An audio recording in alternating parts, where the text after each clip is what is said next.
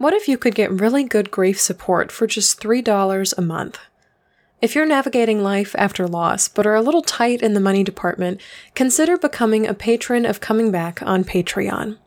Listeners who support this podcast on Patreon receive weekly grief journaling prompts released every Monday morning and a once a month private grief hangout with me. If you're looking for an easy, inexpensive way to stay in touch with your grief, become a patron now at patreon.com slash Shelby. Your monthly pledge helps me keep this podcast on the air and allows me to produce online courses, books, and very special grief experiences for grievers just like you. Get started now at patreon.com slash Shelby. Thank you so much for listening.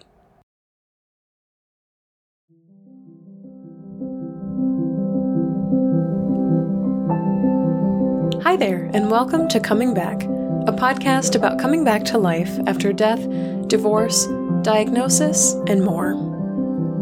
Today, musician Frankie Orella joins me to talk about becoming comfortable with the mystery of grief, why being in a safe or stable place in life can often trigger a big old grief spiral, and why hope needs time and space to heal in the aftermath of loss. Stay tuned to the end of this episode where I'm sharing Frankie's song Denial, the first in a series of five about Elizabeth Kubler Ross's stages of grief. I'm Shelby Forsythia, an intuitive grief guide and author who speaks, writes, and teaches powerful truths on grief and loss. My mom's death in 2013 set me on the path to becoming a lifelong student of grief, and I use what I learned to create a world where grief is welcomed normalized, and even embraced. Because even through grief, we are growing. Let's get started. Frankie Orella is a singer songwriter from Nashville, Tennessee, whose latest project is a five song series dedicated to the five stages of grief. Frankie is passionate about normalizing grief and uses her love of songwriting to give words and melodies to emotions people often feel uncomfortable expressing. When Frankie isn't touring and writing, you can find her at a local coffee shop, gym, or park. She lives with her husband of almost five years and their black lab dog child, Telly. Grief Growers, I'm really excited to introduce you to Frankie Orella, who has produced a series of songs about grief using the structure of the five stages. I listened to her very first song, denial and knew that I had to share her work with you. So, Frankie, welcome to the show. And if you could uh, share your loss or grief adjacent story with us, kind of what inspired this project. Yeah, thank you so much for having me. I'm excited to get to chat with you. Um, so, my mom died when I was 17. She was diagnosed with breast cancer when I was in the eighth grade.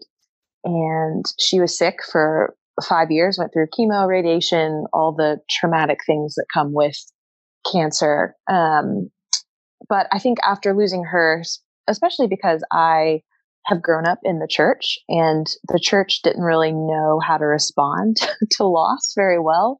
Um, just a lot of cliche sayings, which not only churchgoers say, but just the like, you know, well, God has a plan or you'll get better in time. And, um, you know, this will pass things that just, just if you've walked through anything hard, you know, is not true. And so, um, my gut reaction to that was like, I, I feel like a crazy person. I feel like no one understands me or other people who are walking through um, something like this. And so I want to start a conversation, particularly for people in the church who don't know how to engage, um, but obviously people outside of it as well, um, to just kind of join into that conversation. So that was kind of that was a big part of why I wanted to do this project was continuously running into other people who, like me, um, kind of felt crazy and isolated in the strange things that they were experiencing through their grieving. I think that's really wise and insightful because there's almost like if I can't buy into the belief that I'm being given, there's like a uh, there's like an outcast feeling or like a craziness that comes with that. Like if I don't believe God has a plan, then who am I? What am I? adjacent to this community. Right. And I wonder if you could speak a little bit more on that because I think there's a lot of people listening um, who, and me included, who yeah. were raised in a Christian tradition. Yeah. Um, who have either kind of floated away from that group of people or have had to find special subsets of those people that really honor grief. Yeah. Yeah it's it's been a challenge. I think um, before i walked into writing these stages or just the the specific like these five songs that are you know elizabeth uh, kubler-ross's like stages of grief um, i was on staff at a church and there was a lot of suffering going on. Um, a little girl had been di- had been diagnosed with Ewing sarcoma, and then um, she's like a friend of ours. And then two months after, my husband actually was also diagnosed with cancer. So very um, traumatic and scary. And to watch a church community kind of flounder and like, what do we do?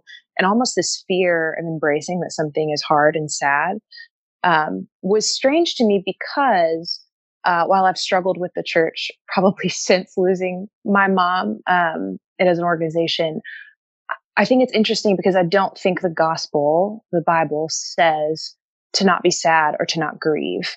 So if you look historically, people took time to grieve their loved ones. Um, even though Jesus, there's a story about him raising someone from the dead, even though he was going to raise Lazarus was this person from the dead, he still took time to stop and grieve over that. And so I, I think that um, it's really touchy because I think, uh, unfortunately, um, churches are made up of imperfect humans, me being one of them. Like, I'm sure I've said things that have uh, really offended people um, or hurt them um, unintentionally, of course, just like I think people in the church who speak into um, people's lives who are who are grieving large losses that you know other people can't even comprehend if they haven't walked through something similar. They don't know what to say so they kind of just talk when in reality probably the best thing they can do is just sit and listen. But for whatever reason the church is really uncomfortable with that with with the sitting and their hurting um, with sitting and brokenness which i just think is ironic because i think that's what the church is supposed to do.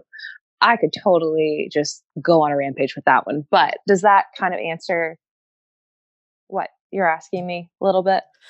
Yeah, and I think I even want to dive into the rampage a bit. Okay. Um, because it sounds like this is something that has really informed your life. And despite that, you have held some seat of, I don't know if the word is authority, but like close membership within the church. And so you're like, despite and or inclusive of this, I'm still a part of this broken whole. Yes. Or this um, dysfunctional whole that doesn't really know how to hold space for grief. And I think there's a lot of power in that. Mm um, having somebody who has grieved in an organization or a space that doesn't know how to do grief well and not necessarily that the role of of torch bearing or being the person who has these skills and is responsible for bringing them to the table falls squarely on you right um, but i think there is something to be said for like infiltrating organizations with the type of change we want to see yeah. as opposed yeah. to walking away um, because i know the temptation for me especially after my mom died and i was hit with all this, you know, God has a plan for everything, or time heals all, or He won't give you more than you can handle, blah blah uh, blah. Not um, true. Um, I was like, "F that yeah. middle finger, walk yeah. away." And so yeah. I've I've shut that door to my life, at least through the avenue of traditional capital C church, forever. I, I have not returned to that type of organization.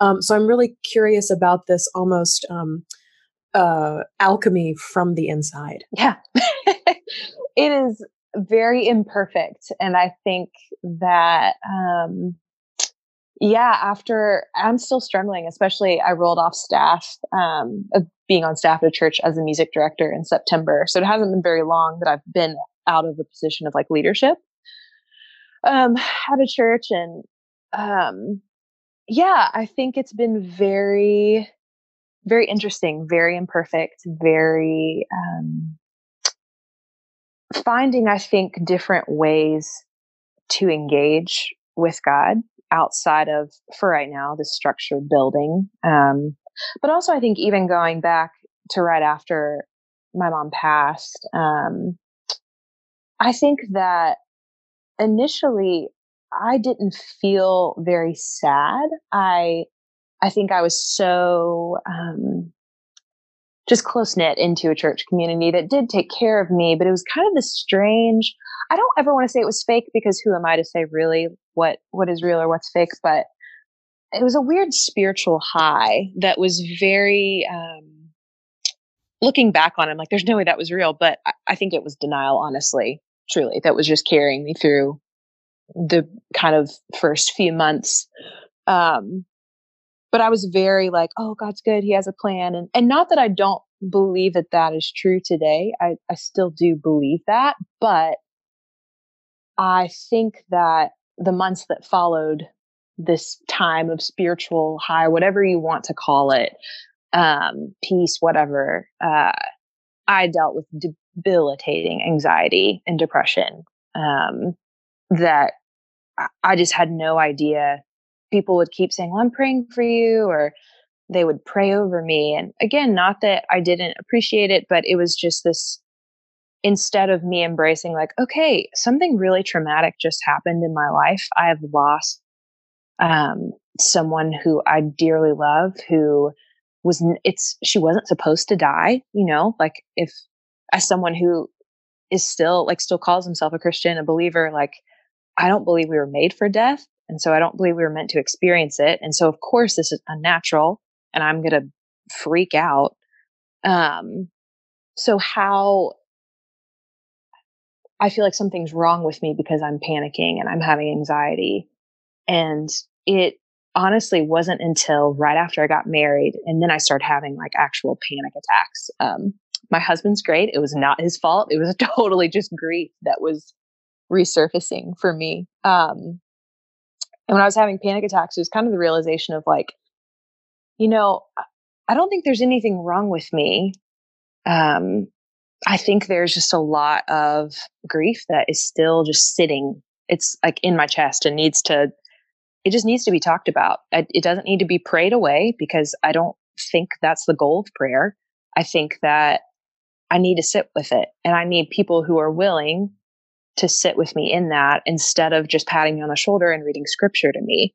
Because when, uh, sure, I believe there, there can be a time for that, but not when someone is in the pit of despair. Like if you see someone drowning, you don't just yell encouraging words like swim faster friend mm-hmm. you know it's like no mm-hmm. throw that person a rope go and get them yeah i want to I, I really agree with that and literally just wrote down the goal of prayer is not to get rid of grief and i think people especially during uh, national and international crises um, natural disasters mass shootings epidemics they're like i'm praying for you as if that in and of itself is enough. And granted, sometimes prayer is all that we can do from where we are in the world. But slash and I'm like, if you're closer, prayer combined with action, with mindfulness, even financial donation is so, so helpful in the aftermath of uh, devastating loss. I want to circle back to this idea because I'm not entirely sure that I wrap my head around it and or um, kind of what you're getting at or the core of it here and that is the sentence we were not made for death yeah because sure. I, I, think from my perspective or the way I heard it is that you do not believe humans are made to die or maybe are good at experiencing death. Whereas I'm like, oh, we're definitely born and then it's inevitable that we die. So can we revisit that?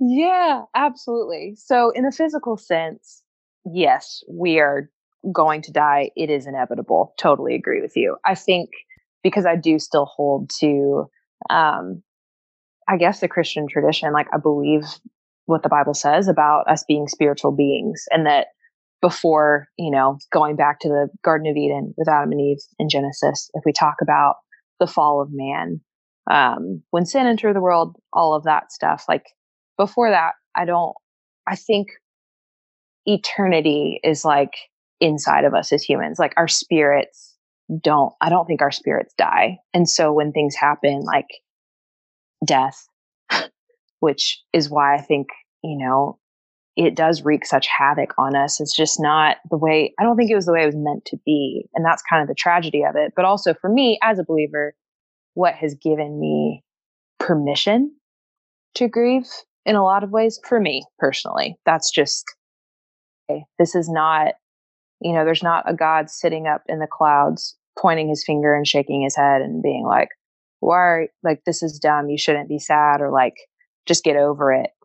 Um, like he grieves with us, I believe. So that's that's kind of what I meant, which I realize can totally be controversial, but that's that's kind of where I sit currently.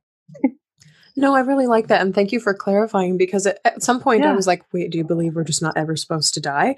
Um, no. Because I'm sure that's a, I'm like, I'm sure that's a school of thought that's out there somewhere, but oh, I've no, never heard me, of it. And I was no, like, oh my word.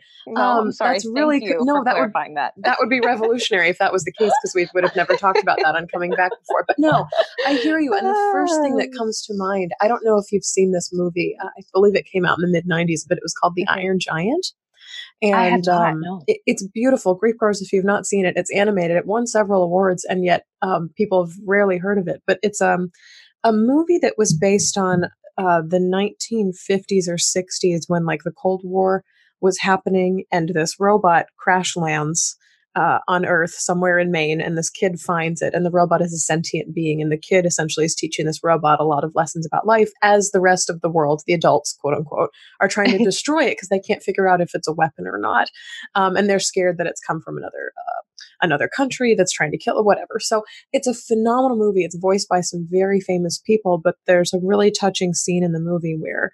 Um, the robot is essentially asking what's going to happen to him if the adults succeed and do end up killing him, quote unquote, killing him. Um, and the kid teaches him that souls don't die. And mm. it's this really, really beautiful um, piece in the movie. I get chills even now talking about it. This is one of my yeah. favorite films. Um, oh, I'm but this, yeah, um, but just this idea of it's grief is so absolutely strange because I think you're right that like we're seeing and witnessing death with our eyes and we know it's going to happen to our physical bodies and yet there's this really uncomfortable juxtaposition where we also know, and grief growers, it's okay if this is not your belief as well, but this is mine, that there's something eternal in yeah. all of us. And so it's right. like this, we, we're all of a sudden coming up against, holy shit, I've never had to hold these two realities yeah. in the same hand before. Yeah. Um, uh, like I logically know things will die, but to have the spiritual experience of death and yet know that spirits live on is a wild thing to reckon with. And I think that's part of our quote unquote job or mission as humans to figure out how to how to be not at peace, but like to have settled that or carry, make room to have both of those realities be true. Um, and that that leads into my next question. And I know this is different um, for everybody, but how do you continue or honor the remaining soul spirit of your mom? Um, yeah. In the midst of your life, if you do believe that hmm. her soul has not died, uh, yeah. where is she and how does she show up for you? Hmm. That's a great question. Um, yeah, it's it's little things. It's funny. I think honoring her has has changed over the years, and I think I, I remember. Uh, I think I read it was on your website, but I was reading about. I feel like you were. I think we're about the same age. I'm make, making a guess because I think uh, like you lost your mom in your teen years as well, right? Or in your uh, early 20s, maybe? 21 for me. And then I'm 27. Okay. Now. Okay. I'm, I just turned 28. So yes, we're, oh, rock on. about the same age. Yeah. Um, I there's something just with each passing year. So it will be 11 years, April 1st, that my mom died. And every year, it's just kind of changed with how I honor her. Some years on that date specifically, I um, will go get like butter pecan ice cream because that was her favorite thing.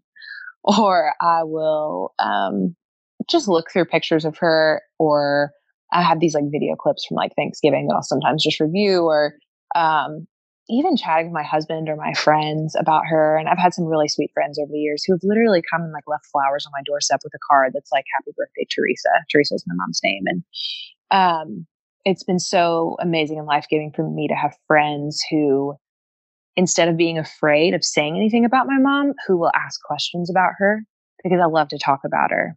Um, because I mean, she I don't know. It's weird sometimes how I feel like, and I guess it makes sense. It's out of people's own like discomfort. They don't want to ask questions about someone who's passed, maybe just from the fear of not wanting to upset um, the griever. But I don't know if this is true for you or, or for everyone, but I, I enjoy being asked questions about her. And so um, that's one way. And then as far as where I think she is, it's, it's so interesting. I remember still uh, the night she passed away. So she had cancer, but then basically went to her oncologist and they gave her like two weeks to live. They were like, this tumor has spread. It's encompassed your entire liver. There's nothing we can do. And she, she came home that night and actually ended up passing away that night, which was very bizarre. So it's kind of like long term illness. And then she was gone. And I remember as, you know, I was 17, but I was standing in her bedroom and she literally kept like pointing like upward. I mean, like, open the door, open the door, no, close the door, no, open it, no, leave it, like, was going back and forth. And so I'm standing there, like, literally opening and closing her bedroom door, not knowing that she is not talking to me. She's not even seeing me. She, and so I'm standing there looking crazy, but she was engaging with what I believe. Mean, I, I believe it was God, just that He was with her in that moment. So I, my hope, my belief is that she is with Him. And as far as what she can see, here i have no idea. It blows my mind and sometimes like stresses me out to really think about it. I'm like man what if she's aware of this or aware of that? And i don't know the answers. And i think i'm learning part of my grief journey is is learning to be uh, comfortable with mystery and sit in the unknown of like well that's what faith is sometimes. All all times actually. I can't see it but this is what i'm believing and hope to be true. And um yeah Thanks for asking that. That is it's just a good question. I'm getting so many chills as you're saying this because oh. so our our job in grief. Some people ask what the purpose of grief is, and I struggle so much to to have an answer for people. But I think it literally just came out of your mouth, and that is to be comfortable with mystery. And I, I think it expands far beyond grief because there are some things in our lives beyond loss that are unexplainable. But this is like mm-hmm. the ultimate mm-hmm. and to come face to face with it at 17 years old is like wow and i'm registering yeah. now that we've shared our ages is that uh, a whole decade has passed yeah. for you yeah. and so i wonder if you can speak on the notion of milestones and also just inching closer to your mother's mm. age when she died yeah. Ooh, yeah. Milestones were hard. Um, I, the first milestone I remember was my high school graduation. Um, I was homeschooled, but I still went to this like really awkward two day week homeschooler co-op thing.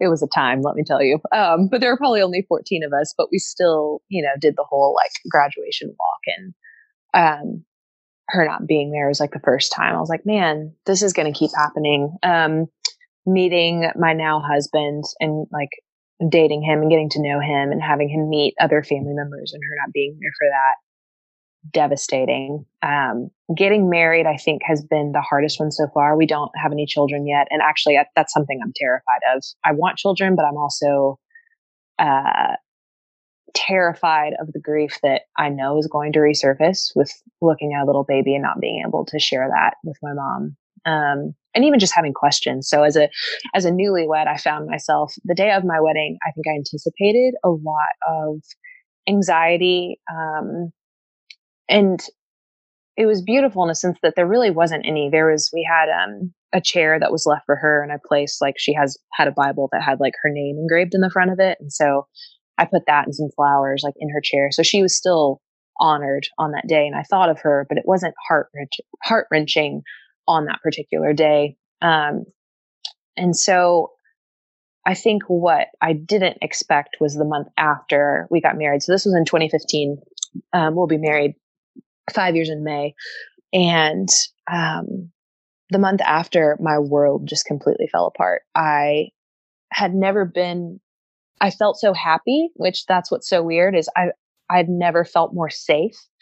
Um, because even though my mom was great, my family overall pretty dysfunctional. We didn't really talk about feelings. Uh, counseling was like for crazy people, which I'm a heavy advocate of counseling. Um, you know, you don't take any kind of medicine. That's, that's nuts. Uh, or even just we weren't allowed to say the word cancer in our home. It was very, very strange and unhealthy. So going from that and after losing my mom to not feeling safe, that was like what I've learned. I think my mom ultimately had offered me um, was safety. And so I got married to this wonderful man and I felt safe and I was terrified I think of anything compromising that or, um, yeah, anything compromising that or taking it away from me. And so, uh, that was honestly where my journey truly to like dig into my grief started because I was having panic attacks that were, I mean, like we're talking like four times a week at least. I wouldn't go to the grocery store by myself.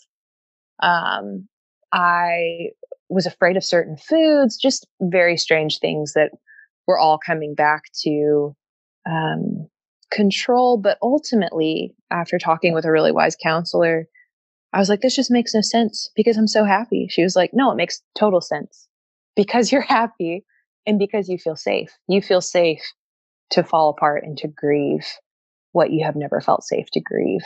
And I thought that was really insightful. And the amount of newlyweds I have now talked to who had the same thing happen to them is unreal. Like it's a thing. I had no idea. Um, anyways, that's a little bit of a rabbit trail, but that was such a big milestone and it did wreck me. So I, I get a little nervous when big things happen in my life. I have to like prepare myself. Yeah. Well, and it's almost like each milestone is like you're creating creating a new contract or creating a new commitment, whatever it is, stepping into something larger. And every time we yeah. do it, it's like, oh my God, now that I've said yes to this, I could lose this too. And so the recognition is there. And I love what this counselor said of we wait until we're safe to deal with grief. And this is something I hear from my clients too. I have people coming to me, you know, two, three, five, ten years after mm. a loss, thinking they're crazy because they're still grieving. I'm like, your your life has finally settled. The dust has settled, yep. and now the grief has room to come up front and center. I also wrote something down of, um, I read something online recently that uh, people think in the brain that joy and happiness is the opposite of sadness and desperation. But in fact, um, especially our extreme emotions like overwhelming hmm. joy and massive despair are really close to each other, like next door neighbors in the brain. And so it's really easy mm. for our brains to switch from one extreme to another because they live so close together. Mm. Um, in our brains. And so in these places where we're like, oh my God, my life is so fantastic. I can't believe I actually get to be in this place. Holy shit, I'm still grieving.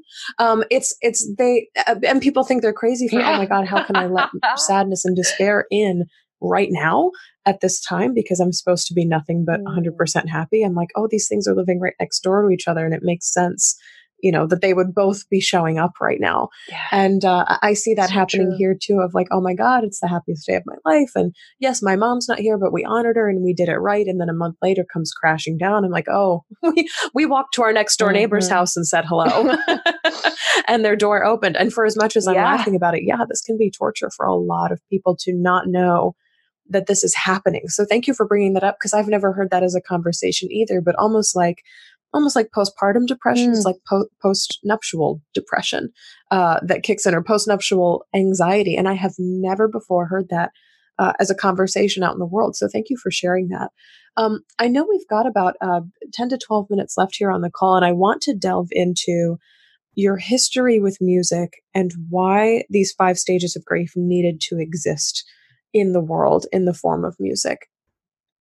Yeah. So my history with music, I grew up um, listening to music. I grew up listening to the Beatles specifically. So just very melodic, uh, great lyrics, just solid. Uh, it's a solid band. They're my favorite. Uh, still love to listen to them. Um, as a teen, I was writing a lot and um, was shopped around to a few labels and kind of did that whole thing. I was never signed, and it was kind of one of, actually a situation where I um, took a break from writing and from doing anything else uh, that was creative in that sense. I would still like um, lead worship at churches, so like do music things there, but as far as writing my own stuff, I just kind of took a break. And then um, in 2017, I wrote five songs that were specific to my journey with grief, like they were for my mom. So I released them into the world. It was under a different name. Um, and it, that was more for me than anything else.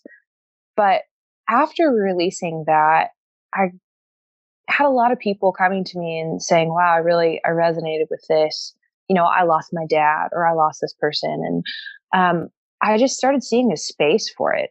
And even more so, just this ongoing conversation of people when they're walking through something so tragic um, we don't always have words to express what we're feeling or what we're thinking um, just how our mind is processing what's happening. And so as someone who um, craves safety and security so enneagram talk for a second i'm a six and i just and i i need security and safety and i long to create that for other people. And so as an artist what better way than to use this tool that you know has been used in counseling offices and people have talked about um, and put it into the form of music to where even if you know you've never lost someone you can experience anger you can experience depression and so just using them as a guide um, to convey what i feel like i've experienced but also what other people in my life have experienced. So taking the time to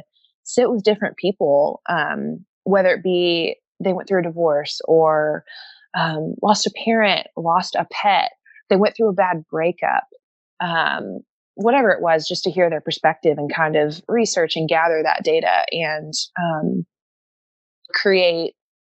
A lot of it too actually was inspired by. I don't know if you know the um, artist Sleeping at Last. Mm, mm-hmm. Yes, I do.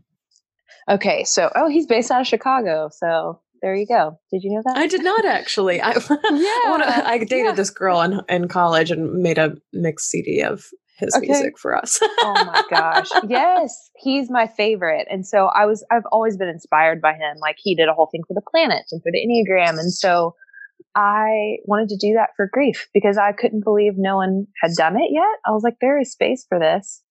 Um because music is universal. People hear it and it, it says things that again, sometimes you yourself don't feel like you can convey. And it's something that I wish I had had um, as a teen, someone who'd written songs, because that's how I would have understood it, because I like music. Um, so yeah, that was that was why I was like, I feel like I have to do this, and this is my way of uh, giving back in a way too. Of like, I yeah, I want to offer the security and safety that I have always longed for and craved when it came to my own when it has come to my own grief journey.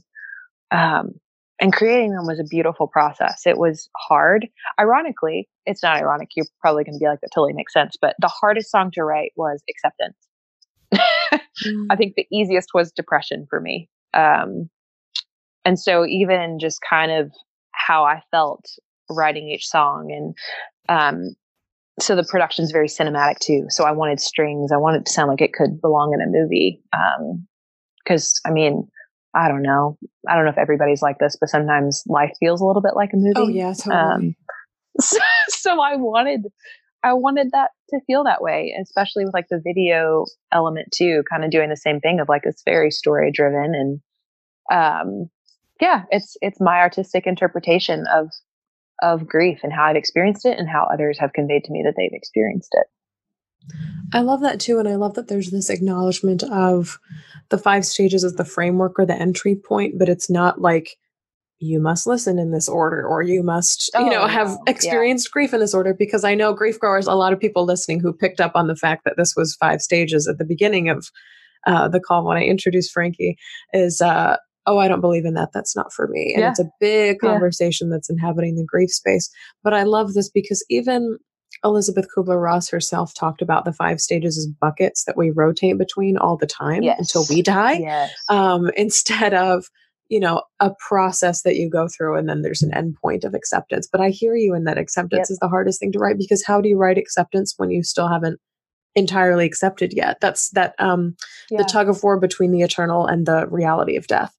Yes, yes, absolutely. And I think that's where acceptance for me writing that was an acknowledgement that I am probably going to go back and forth between anger, bargaining, depression, denial. Like it's going to be an ongoing thing for the rest of my life. Uh, grief has become a part of my life, and that is like accepting. It's accepting that. And so the chorus of that song, there's a line that I wrote that says, "My hope is still healing. Just have to breathe in and breathe out." So it's it's not an acceptance of like, okay, well, I'm done with that. It's like actually, I'm going to be in a process of healing like my person, like I'm going to be healing for the rest of my life. And that's beautiful. And I can accept that. Like it, I can't, maybe there are other things I can't accept right now, but I can accept that I am healing and moving forward each day. And some days I may move backwards. And that's okay. There's grace for that. And I think that's so true for me also. My hope is still healing. Like uh, I think we we hope before loss because we're told to, like of course we would have hope right. and then something like hope shatters loss and we have to learn how to hope again or learn to again back to your words about you know being able to have faith again is extremely extremely difficult and we learn hope faith joy as skills and as practices as opposed to the default manufacturer settings Mm, you know yeah. um and so there's there's almost um wow i have to shift this from something i used to do all the time without thinking about it to something that i practice doing Yeah. and there's a real there's a strain in that and then there's also a very real beauty in that because when you do feel it again or when hope enters the picture again it's like uh and this is a little rugged americanism of me but like oh i i earned it Mm, you know Yes. it's been so long since i since i've seen you thank you for being here i think Yes. i've earned you yeah. um and it's not that it's not that hope is not free i think it's free and accessible to everybody but in order to learn how to tap into it again we do have to do a lot of a lot of healing Yeah. in the aftermath of loss and it's ongoing and i Ah, just yeah. love so much how that resonates in your work um, so grief growers at the end of this episode in the credits where i normally play uh, the theme song for coming back i'm actually going to be playing the first of frankie's uh, songs for the five stages of grief called denial and can you tell us a little bit about this song that they're about to hear Yeah. So denial was an interesting one to write. It was probably of the five, it's the most um the one's the most, I guess, an artistic interpretation. So it, I wrote it as a metaphor, um, in the sense that um we for me, again, I'll I'll speak for myself, but denial was very much a friend. Um, that was the thing that got me through the funeral that got me through going through her closet and um, just this it was a safety in a lot of ways that it was like keeping me from experiencing the weight of what had just happened and helping me kind of get through what needed to be done. And so the song is that it's a metaphor talking about like the first verse says look where we are we've made it far. The overgrowth is breaking apart. And so it's kind of denial um, it's de- denial personified personified taking me on a journey that is grief.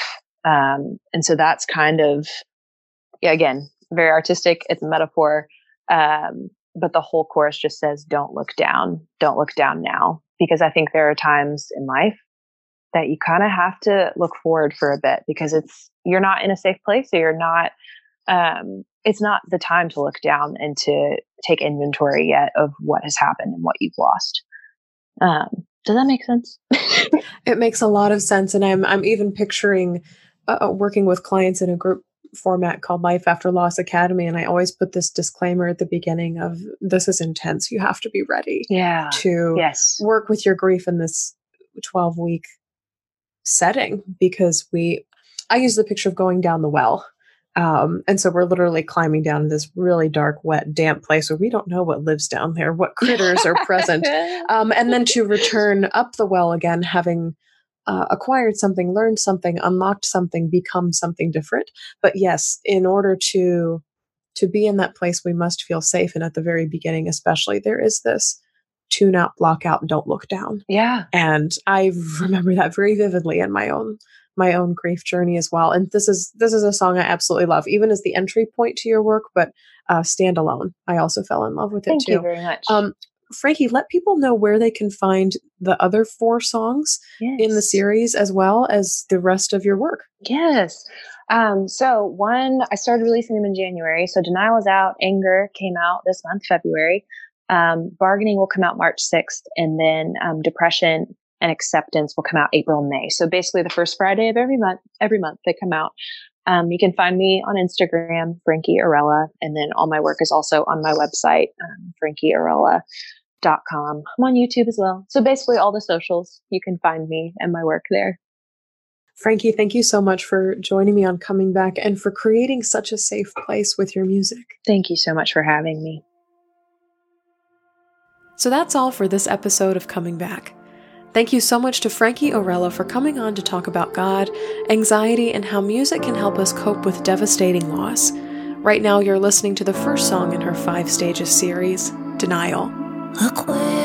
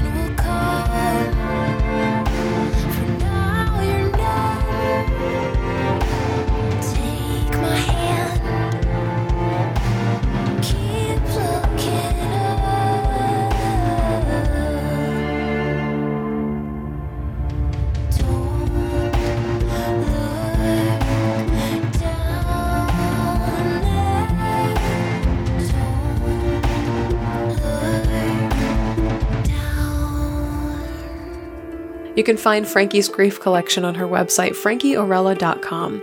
And grief growers, when I say the music videos for Frankie's stages songs gave me chills, I mean it.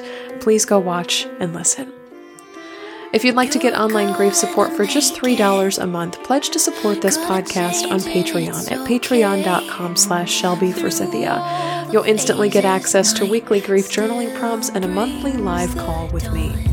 Quick reminder that our next grief support call is happening on Monday, March 30th at 7 p.m. Central Time.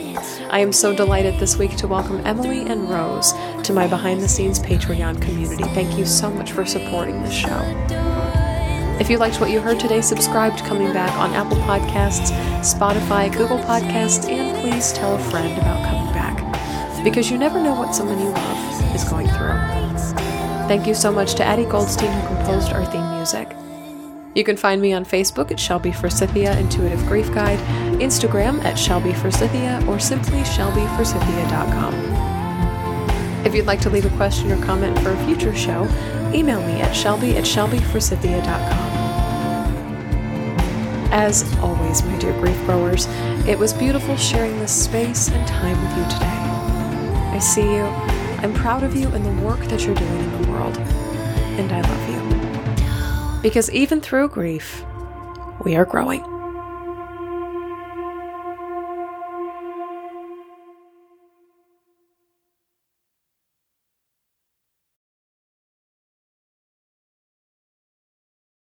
There are a lot of books about how grief changes us, but what about how grief changes our friendships? I'm working on a new book right now about how grief impacts our closest, longest, and most intimate relationships with others.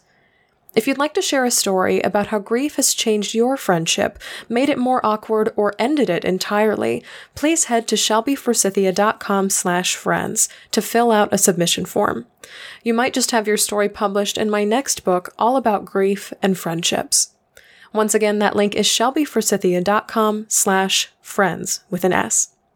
Thank you so very much in advance for allowing me to read, witness, and learn from your stories on grief and friendship.